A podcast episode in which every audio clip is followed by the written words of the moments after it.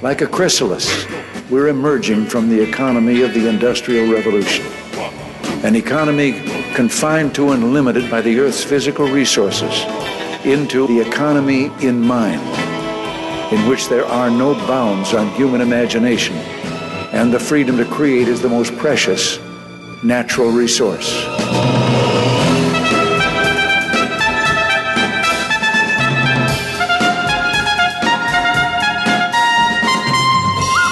Welcome to the Soul of Enterprise Business in the Knowledge Economy, sponsored by SAGE, transforming the way people think and work so their organizations can thrive.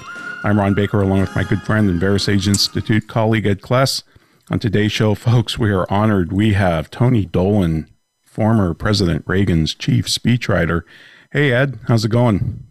Great, Ron. Can't wait to talk to Tony about this. It's going to be fantastic. Yeah, we're making our way through Reagan speechwriters. This is wonderful. So let me let me, and I'm not going to do his bio justice because it's incredible, but Anthony Dolan is a Pulitzer Prize winning journalist at the age of 29 and was chief speechwriter for President Ronald Reagan from March 81 until the end of 89. Uh, for a time, he was a conservative folk singer who put out the album Cry, The Beloved Country and he wrote two of Reagan's most famous speeches the Ash Heap of History speech and the Evil Empire speech. Tony Dolan, welcome to the Soul of Enterprise. Tony, how are you? Yeah, I'm good. I don't know what happened there, but uh, uh, I don't know. Possibly the Chinese government doesn't want this conversation to be broadcast, but we'll see. well, good. Now that my heart started beating again. So, Tony, yeah. let me ask you how did you go from having a youthful indiscretion of supporting JFK in 1960 to being chief speechwriter in the Reagan White House? Well, you know, I, I think rather than supporting, I was attracted to his candidacy and to uh, uh, to the eloquence of his appeals. Actually, I I will have you know that I played Richard Nixon in the seventh grade debate at Our Lady of Assumption, uh, and another kid played Kennedy. And um, I was so persuasive that even uh, the principal, who was a, a nun, said she might be reconsidering her vote for the first Catholic candidate for president who had a chance of making it in any case. But um, um, no, I, I I grew up in a household that uh, had subscribed early to William F. Buckley Jr.'s um, magazine in 1955, the National Review, and um, uh, uh, although I actually had an uncle who ran against Jack Kennedy in the Democratic primary in 1946. We came from a family of Democrats, but Massachusetts Democrats, but they, um, like Reagan, they felt the Democratic Party had left them, not they had left it. So they drifted toward conservative politics. And um, uh, in the early 60s, I was um, one of the young teenage enthusiasts for Barry Goldwater. And uh, during that time, I happened to see it one of uh, uh, the local anti-communist committee, a speech by a guy named Ronald Reagan uh, that was put out by GE. It was his after-dinner speech, and I thought to myself, "Wow, uh, is this compelling?" It was about the dangers of big government and the dangers of the Soviet Union, and um, uh, so. Uh, um, um, uh, I was drawn to him, and I was hopeful that one day he could be president of the United States. And after that, uh, I was uh, lucky enough to go to school and become a friend of uh, William F. Buckley Jr. and worked on a whole bunch of political campaigns on the conservative side, starting with his brother's campaign in 1970. So that is how it all happened. It was really an intellectual journey because uh, it was um, uh, great fun to uh, uh, read early on uh, uh, the ideas of Buckley and National Review and, and Ronald Reagan. Yeah, wow, that's incredible. I mean, I never had the chance to meet William Buckley or Reagan for that matter. But what? And you were a pallbearer at Buckley's funeral. What was he like, Tony? Say that again. What was William F. Buckley like? I'm sorry, I, you're breaking up on me. I don't know why. Oh, okay. Um, you were you were friends with William F. Buckley. I was, yeah. I was very lucky to uh, know him um, really since I was uh, 19 uh, or 18, actually. Uh, he'd seen something I wrote in the um, Yale Daily News, and he wrote to me about it. He kept an eye on it. He'd been editor of that paper, and we became great friends after that. And uh, I was lucky enough I suppose is the word. Uh, but uh, he did ask that I be one of his um, pallbearers at uh, his funeral in St. Patrick's, so it was a great honor. Um, I've written something about knowing him uh, called uh, The Other Buckley. It's in National Review, so uh, if anybody wants to look it up. oh, excellent. Excellent. I will check that out. That's wonderful. Um, because I, I, everybody says he was just so, he had such a magnetism about him and was just such an energetic guy. But he really, when you talked to him, you felt like you were the only person in the room. Let's, I want to talk to you about um, Reagan's four speeches that kind of frame the Cold War. And of course, you're responsible for a lot of these, your fingerprints are on them.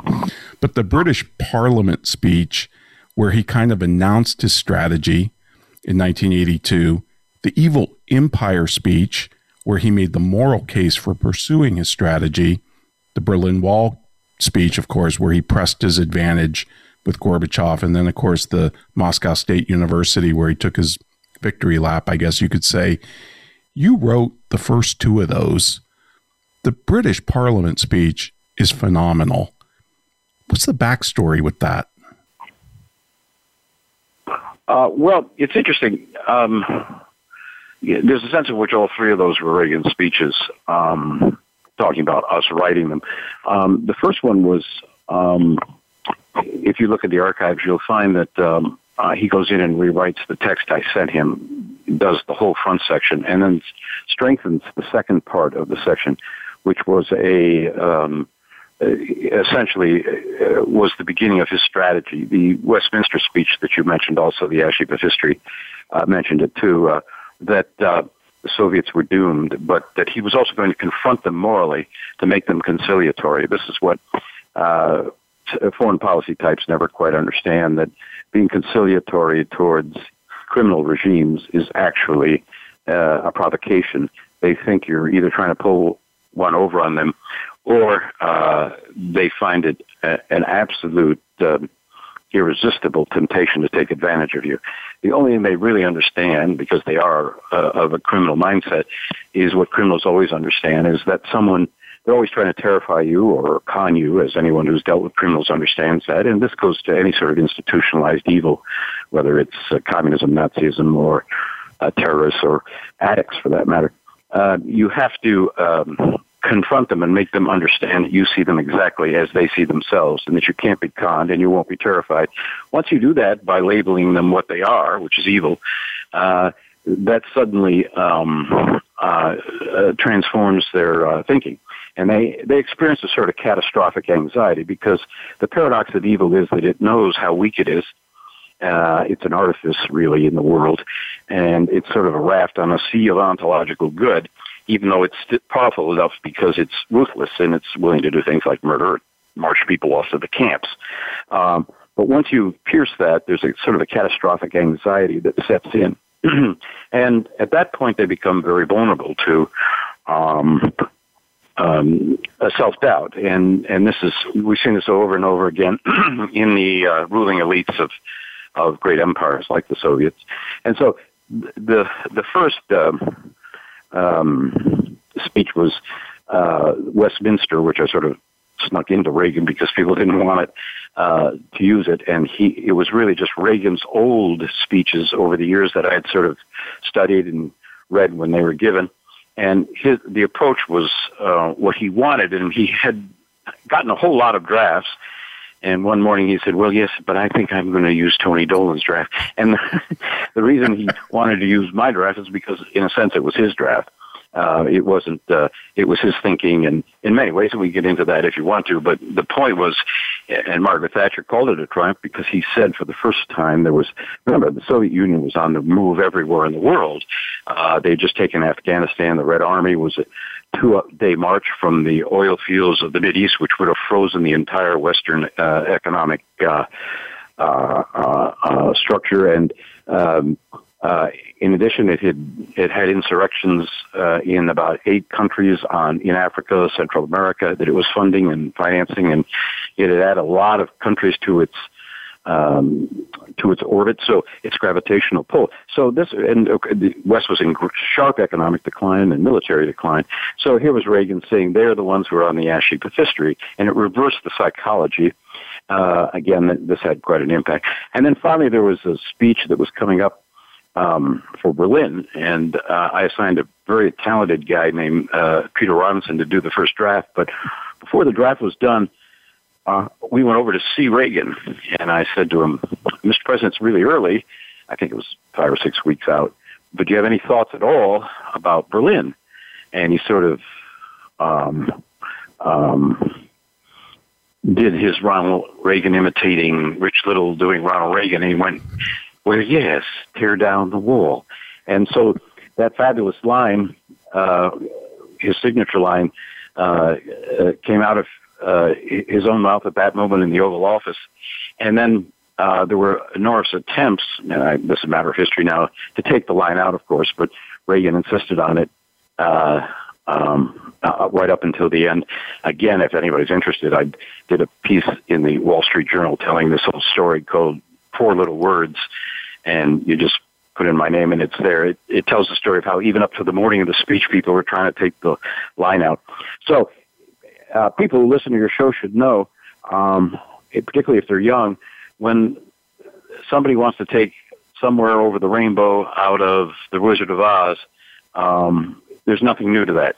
If bureaucracies hate excellence. Um, they uh, they try to smooth everything over, and that's their job. I mean, there's a point to having bureaucracies, but they want to make everything look the same. So excellence is always triggers an autoimmune system reaction in any bureaucracy. So uh, all the great lines, uh, not only the Reagan presidency but most presidencies, uh, will cause disruption. And those three speeches you mentioned were uh, point of the spear in terms of the great philosophical war. And they, in my view, they did collapse the Soviet psyche. And in the end, any great struggle is about making the other side lose its will to resist. Tony, that's fantastic. And unfortunately, we're up against our first break. Folks, we'd like to remind if you want to contact me or Ed, send us an email to asktsoe at verasage.com. And now we want to hear from our sponsors. Be sure to friend us on Facebook. You can do it right now. Visit facebook.com forward slash voice America or search for us at keyword voice America. Sage provides accountants with compliance, reporting, and analytic solutions to do more for their clients. These solutions include education programs such as the Sage Accountants Network Client Advisory Service Program.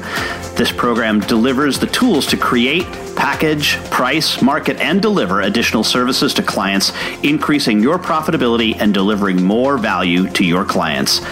Let Sage help you grow your business by visiting sageaccountantsnetwork.com. Have you ever read a book that changed your life?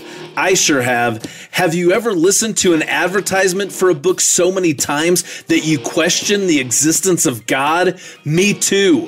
Hello, I'm Greg Kite. I recorded the advertisement for Ron and Ed's book, The Soul of Enterprise Dialogues on blah, blah, blah, whatever. And four years later, we're all tired of it, especially me. But thankfully, there's a solution. For just $10 a month, you never have to hear my voice again. For a commercial-free version of The Soul of Enterprise, go to patreon.com slash TSOE and subscribe now. We don't follow, we lead. Join us, the Voice America Influencers Channel.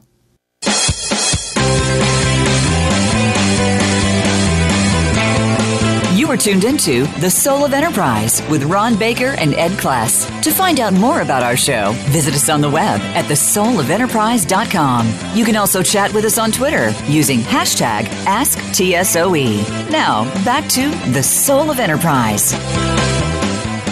And we're back with presidential speechwriter for Ronald Reagan, Tony Dolan. Tony, on the, the, the speech at the House of Commons that you were just talking to Ron about, you know, Ronald Reagan has a reputation for being a warmonger, but at least twice, if not three times in this speech, he clearly says, I'm willing to negotiate. I want to negotiate. Talk a little bit about why you think the reputation has been so tarnished. It's a, it's a bizarre thing to me when he was clearly willing to negotiate. Well, it's because the media uh, wanted to believe, and so did the foreign estab- policy establishment, um, that he was that way, even though there were plenty of uh, evidence to the contrary. Uh, the best example of this is his first press conference.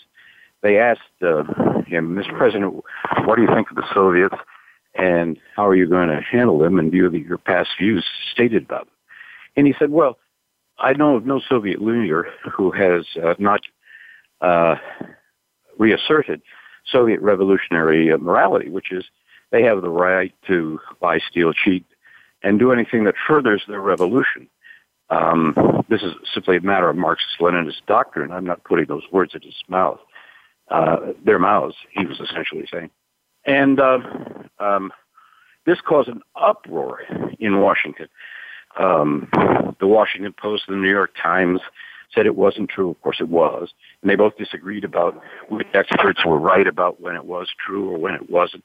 And um, uh, the the Washington Post wrote an editorial that was hysterical. Now, right in the middle of the press conference, Reagan had said, of course, you just keep this in mind when you negotiate with them. He had affirmed his desire to negotiate with the Soviets. And he constantly uh, said that it's in the Evil Empire speech, it's in the uh, Westminster speech, it's in the famous Dublin speech in 84, when he, the Soviets had cut off all negotiations and tried to portray him as a warmonger in order to frighten the American people. And he had made this huge initiative uh, towards them, uh, offering all sorts of new negotiations. And everyone said at the time, oh, Reagan has changed his view of the Soviets. Just as uh, whenever he decided to negotiate with the Soviets, they were always saying, oh, he's finally come over and adopted our viewpoint. But he never did he always had a dual strategy. Diplomacy that was very active, but candor about how evil the criminal regime of the Soviets was. The intellectuals couldn't understand this. They couldn't handle that kind of ambiguity. They only saw things in black and white. You couldn't negotiate um, with someone unless you uh, wanted to treat them as co-equals. And you, we see this problem today.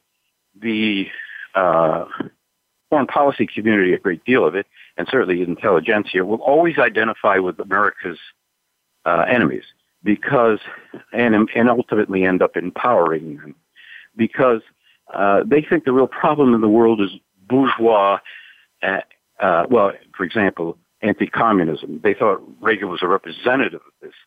Uh, uh, Jimmy Carter referred in one of his first speeches to um, the uh, uh, the irrational fear of communism that that the American people had.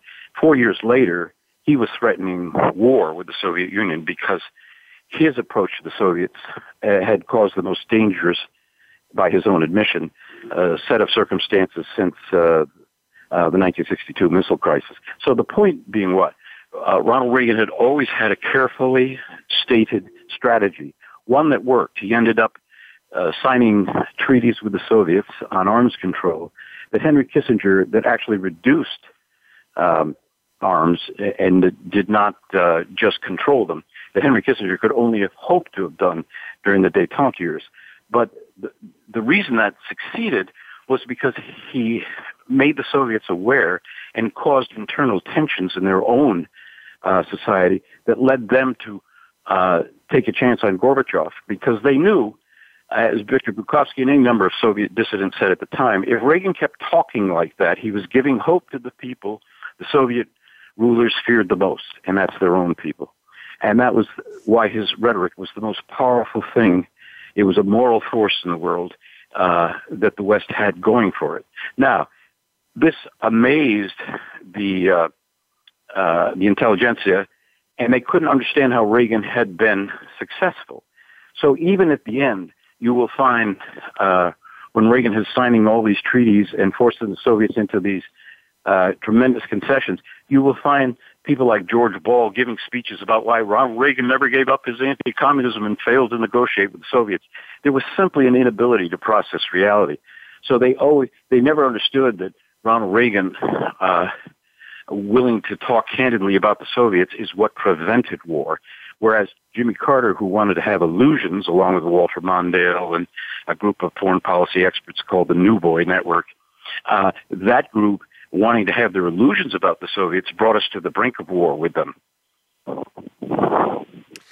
No, there's a, there's a great moment in the speech, and it comes just before the ash heap of history line that uh, that really I, I, I sort of remember from the time, but but really came into full view when re-listening to it when he invites Brezhnev to speak on American TV and uh, if, in exchange for allowing him to speak on Soviet TV. Was that Reagan? Was that something that uh, that you came up with? What's the origin of that? Do you recall?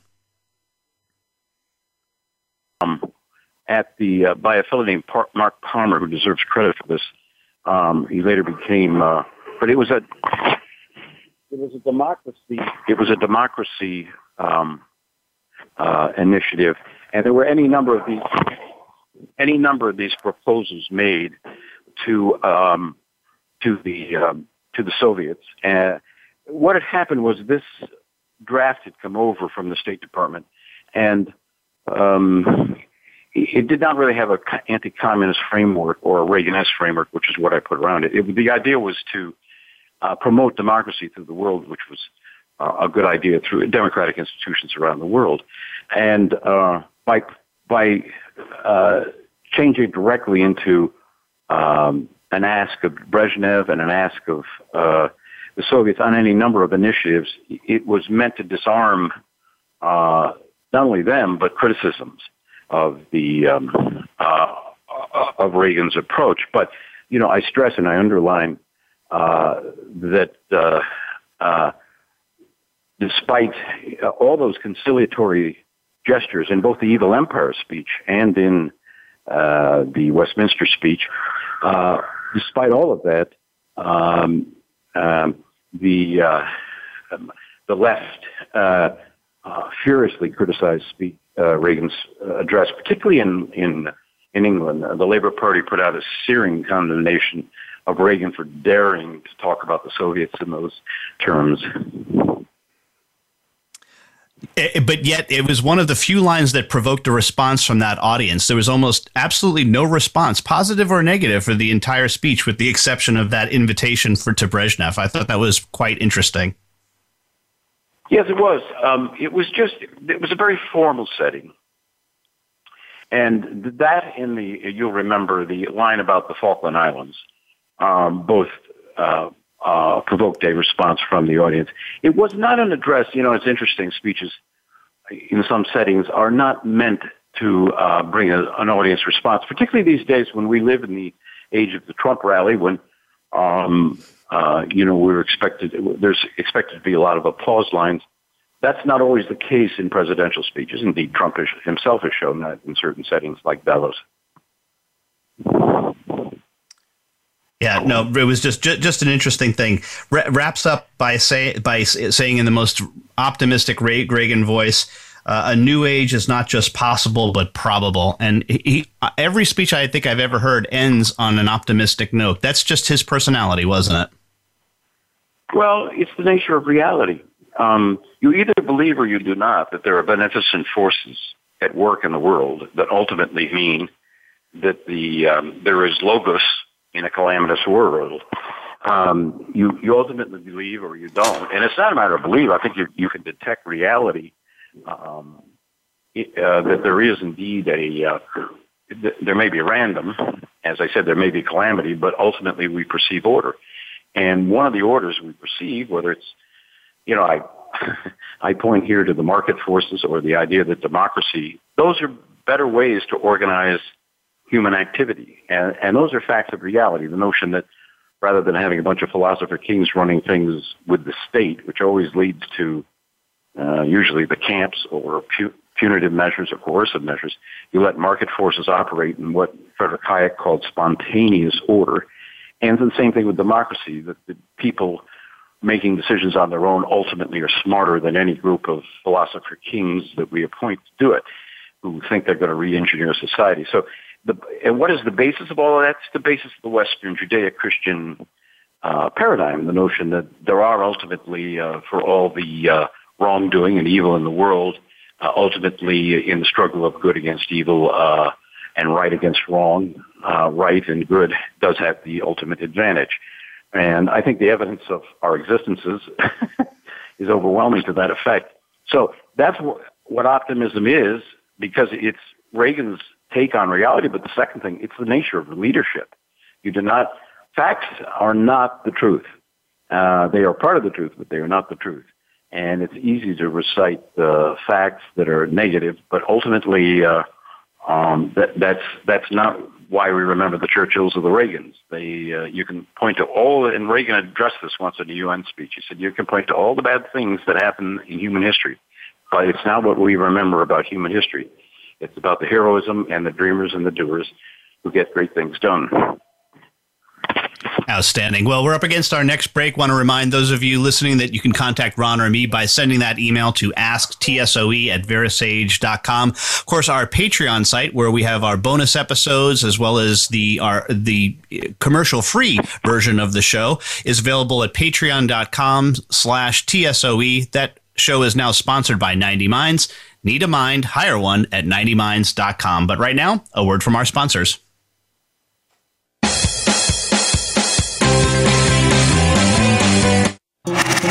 Voice America is on your favorite smart speaker. If you have Alexa or Google Home, go ahead and give us a try. Hey, Alexa, play Finding Your Frequency podcast on TuneIn.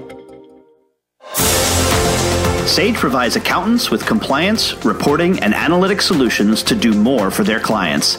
These solutions include education programs such as the Sage Accountants Network Client Advisory Service Program. This program delivers the tools to create, package, price, market, and deliver additional services to clients, increasing your profitability and delivering more value to your clients. Let Sage help you grow your business by visiting sageaccountantsnetwork.com. Have you ever listened to an online radio show that changed your life? I'm required to say that I have. Have you ever stopped listening to an online radio show because the commercials were mind numbingly repetitive? Of course you haven't, because you're here right now. Look, you don't have to listen to me anymore. There's a commercial free version of this show, and it only costs $10 a month. And for $15 a month, you get no commercials plus bonus content. Go to patreon.com slash TSOE, subscribe now, and be free. You're worth it. This is the Voice America Influencers Channel. Be inspired.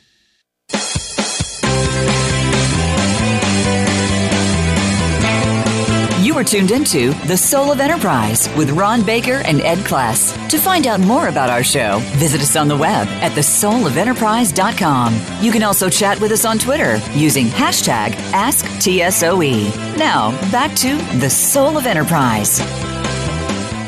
Welcome back, everybody. We're here with Tony Dolan, who was the chief speechwriter for both terms of Ronald Reagan's presidency. And Tony, amongst the Reagan administration, there were people who were labeled true believers and then the pragmatists. And of course, one of the pragmatists was David Gergen. And this guy's a textbook prag. Anytime I want to know what the conventional wisdom is in Washington, I listen to David Gergen because that's about all you're going to get.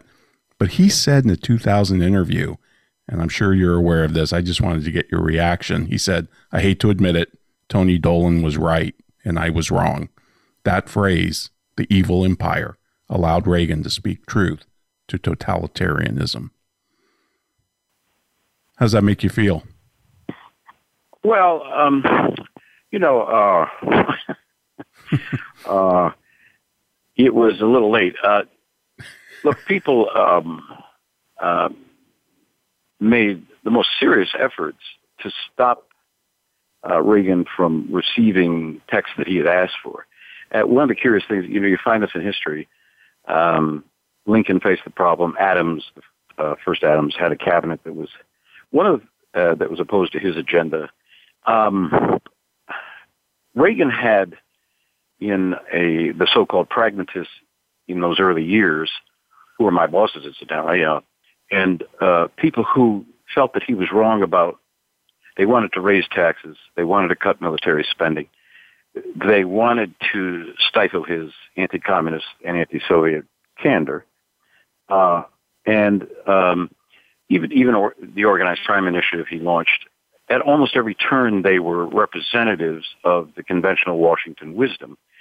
And it was one thing to make their argument to Reagan why this was wrong. It was one reason he had brought them in because they knew the Washington.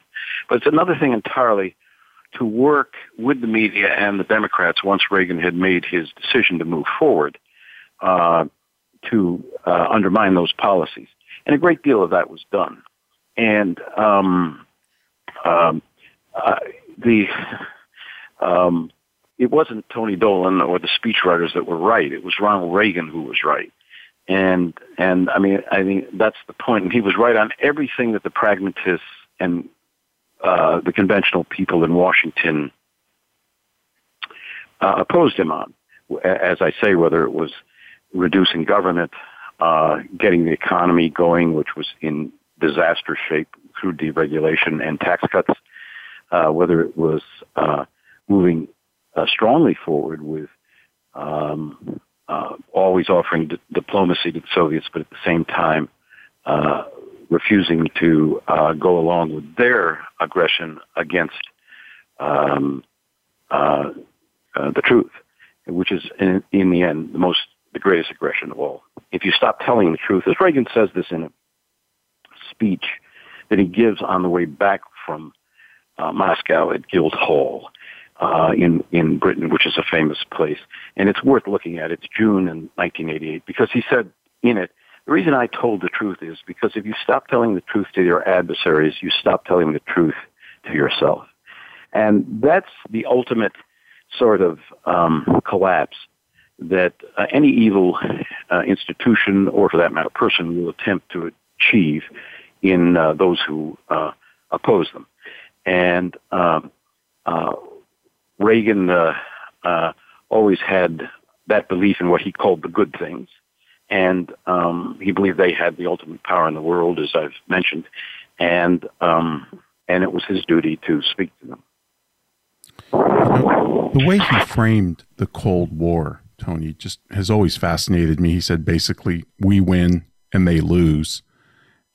And that kind of, it's simple, but it's, I mean, not easy, but it's, it is simple which is a sign of remarkable ingenuity and creativity. But you you explain that by saying he's he was an actor, he's used to alternative endings. And I think that's a profound insight.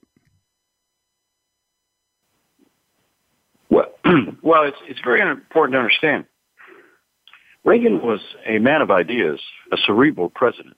Um, he was every one of his CEA chairmen, the Council of Economic Advisors, told me um, how well uh, Reagan understood economics, and I can give you anecdotes about each one of them.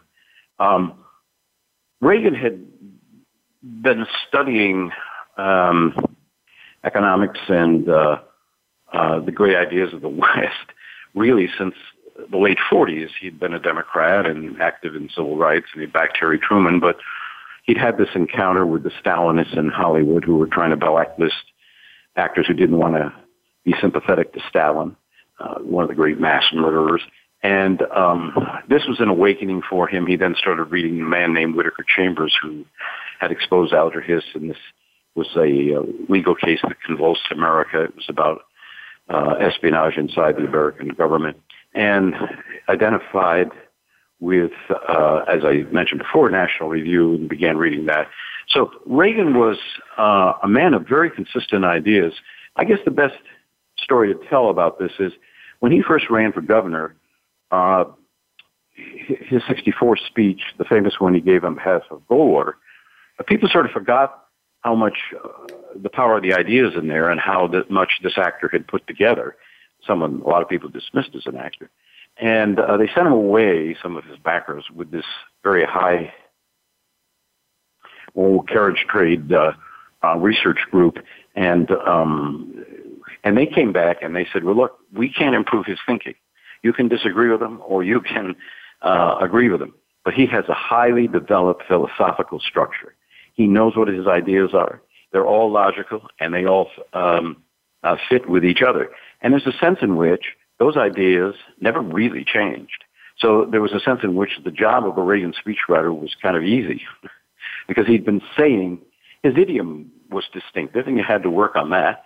But um, uh, once again, uh, he was uh, uh, he he was the same person who consistently argued for for the same ideas, and um, those ideas uh, came out of small town America, and you know there's a political scientist named uh, Samuel Huntington who refers to moments of creedal passion in American politics. By that he means a creed uh, begins to be adopted by a populist movement, and uh, and they strongly advocate for it.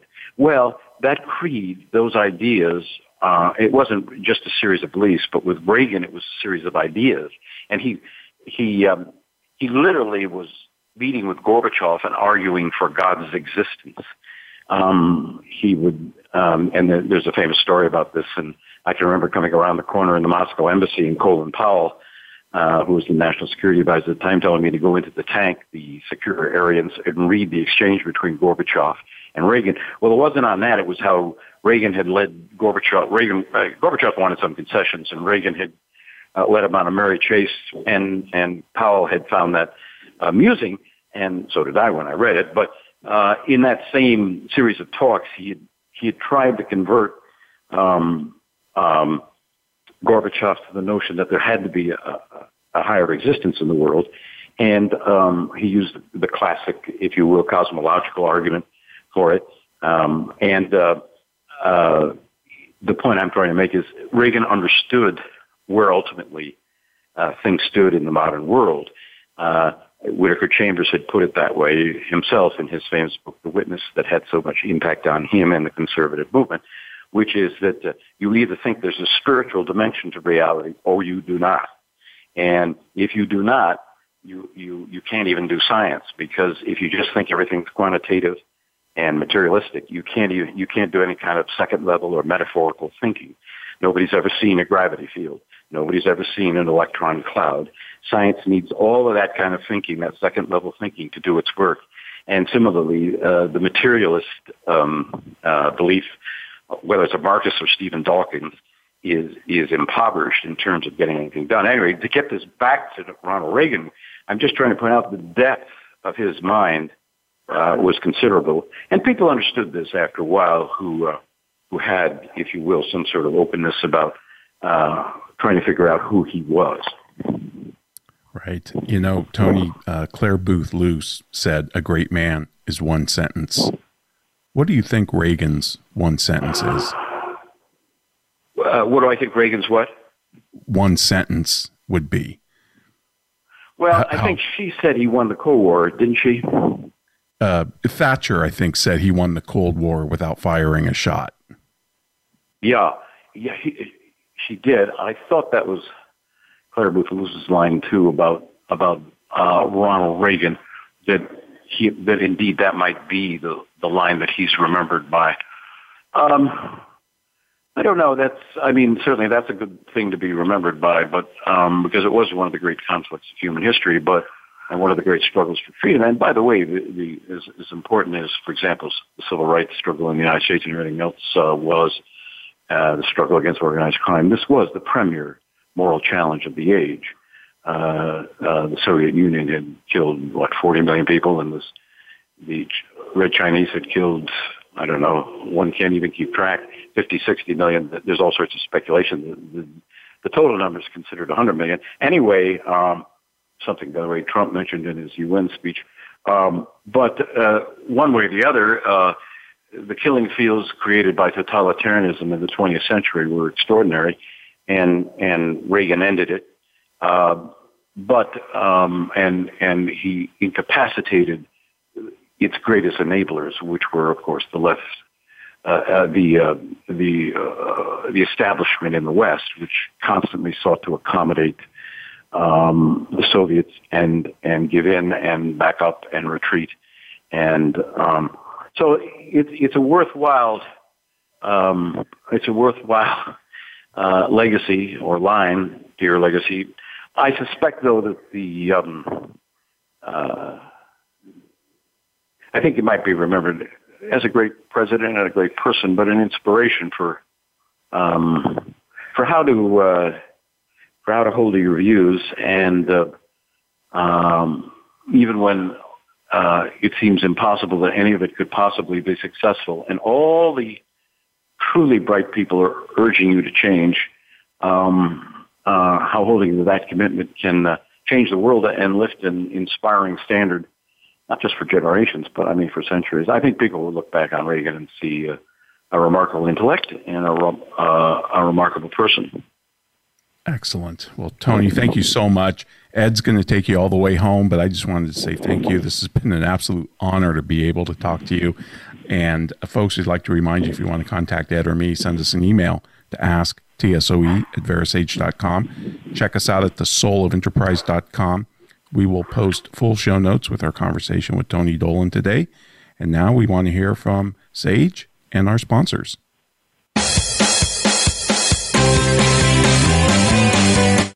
Follow us on Twitter at VoiceAmericaTRN. Get the lowdown on guests, new shows, and your favorites. That's Voice America TRN. Sage provides accountants with compliance, reporting, and analytic solutions to do more for their clients. These solutions include education programs such as the Sage Accountants Network Client Advisory Service Program. This program delivers the tools to create, package, price, market, and deliver additional services to clients, increasing your profitability and delivering more value to your clients. Let Sage help you grow your business by visiting sageaccountantsnetwork.com. Have you ever been so annoyed by a commercial for a $5 ebook that you were willing to pay $10 to never hear it again? I sure have. Hello, I'm Greg Kite. Over the last several years, you've come to hate me, and I hate me too. By now, you know that for $5, you can get a copy of Ron and Ed's book. What you might not know is for twice that much every month for forever, you can stop hearing me plug Ron and Ed's book, which totally makes sense, like the Diamond Water Paradox. Go to patreon.com slash TSOE and subscribe today. Please, for the love of God, make it stop!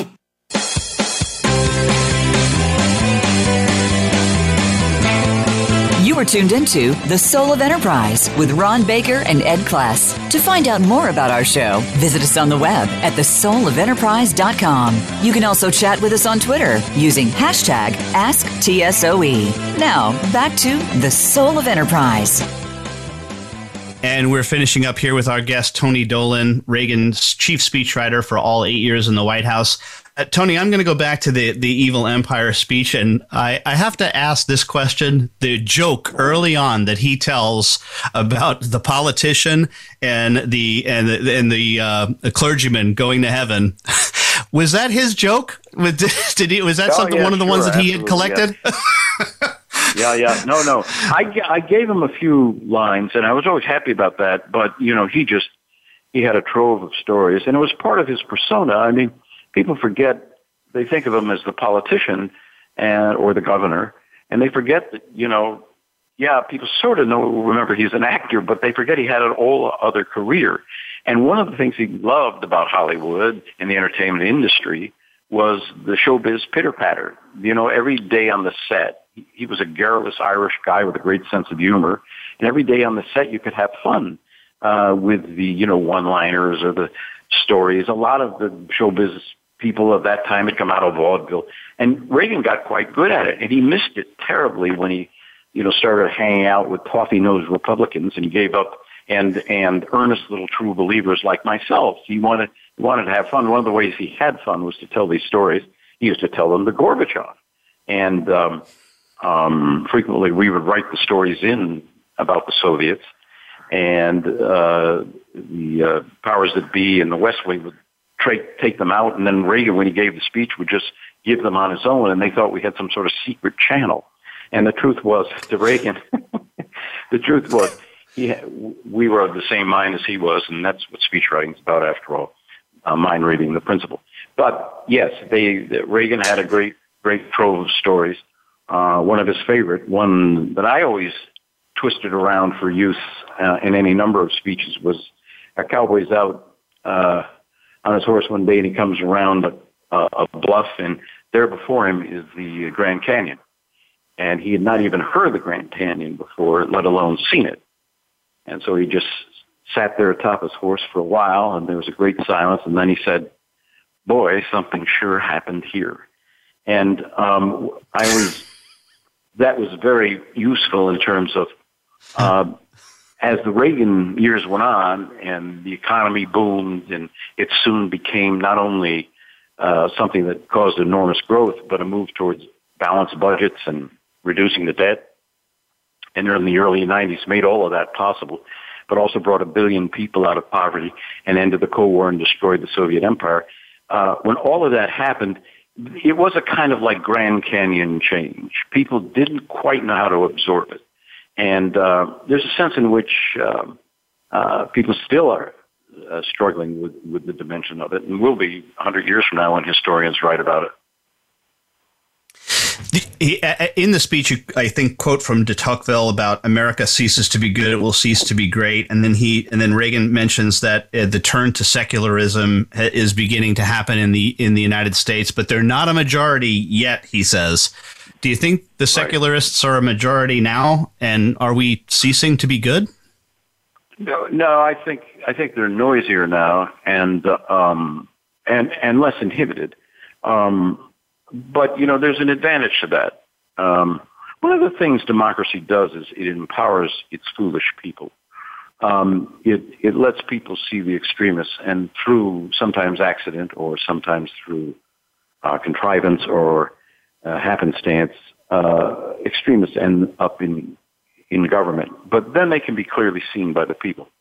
And, uh, uh, I, A, I think that's what's happening now. And, you know, what's going on in Washington now is the greatest attack ad that, for example, the Republican Party could ever make, even though it's the media and the other party doing it. But the second part of this is that uh, um, if you if you look at um, uh, the, um, the, the the fundamental uh, beliefs of the American public, they haven't changed. I mean, it's ninety percent or something like that. Pray and believe in God, and um, sometimes one goes through a period of time when the conventions that's or protocols that speak to that belief change or weaken or disappear.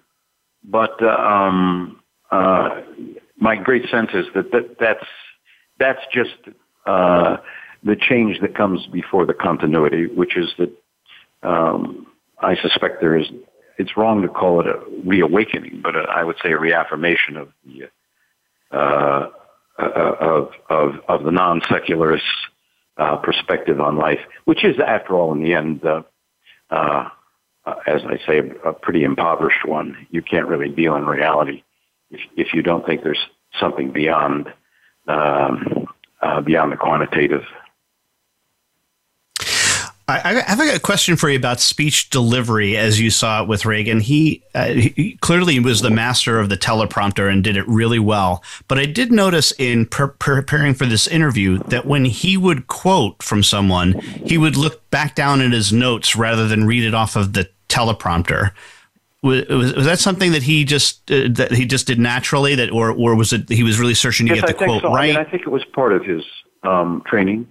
I think um, when you're speaking to people and you want to quote someone, if you look down and um, to the card and quote them, it, it emphasizes the fact that um, uh, you're not uh, using your own words; you're uh, uh using someone else's who's a leader or uh, uh, um, a presence of his own or her own. So, so I, I think that was it was a bit of theatricality. It wasn't much, by the way, in Reagan's speeches. Um, he uh, let the words and the sentences and the ideas and the content do the work. That's why he would write rewrite speeches if they weren't what he wanted. And um, uh, so, and you know, sort of, I always compare it to Bennett or Sinatra. They they always let the music and the lyrics do the work, and uh, uh, that's why they were great artists. And uh, uh, they knew it was there in the music and the and, and Reagan was like that. He made sure that the speech was right before he gave it. Well, we've got only about one minute left. And the one last thing I want to ask you about is I heard a quote that you said to Reagan that he or that he did not mind people calling it Star Wars. Uh, talk, talk a little bit about that if you recall. Yeah, well, I, you know, I, I don't think you know, these are the sorts of things that happen in, in the in the public idiom. Uh, you never. I mean, Einstein Einstein wanted uh, the theory of non-variance. He he wanted there was no relativity in the speed of light, and it came out just the opposite. So, I mean, if, if people are going to call it Star Wars, well, then let it be called Star Wars. I mean, Reagan would go along with it. I don't think it ever uh, upset him terribly. Um, but uh, uh, and some they were calling him the great communicator. Well, it was more than that. He was he was a great idea person, but you know he went along with that. So true. Well, the, the last quote I have is, is some from speechwriters. I think Peter Robinson said we we stole from him, and another speechwriter said that he was our he was the best editor I ever had. Um, Tony Dolan, thank you so much for appearing today on the Soul of Enterprise. We really enjoyed this conversation. Hope maybe you'll come back and maybe we can get a, a better connection next time. Thanks again, Tony. Yes, My pleasure. Tony. Good to be with you. All right, Ron, what do we got coming up next week? Next week, we have Corey McCombs. He's the author of Productivity is for Robots, a book I thoroughly enjoyed. All right, outstanding. I'll see you in 167 hours.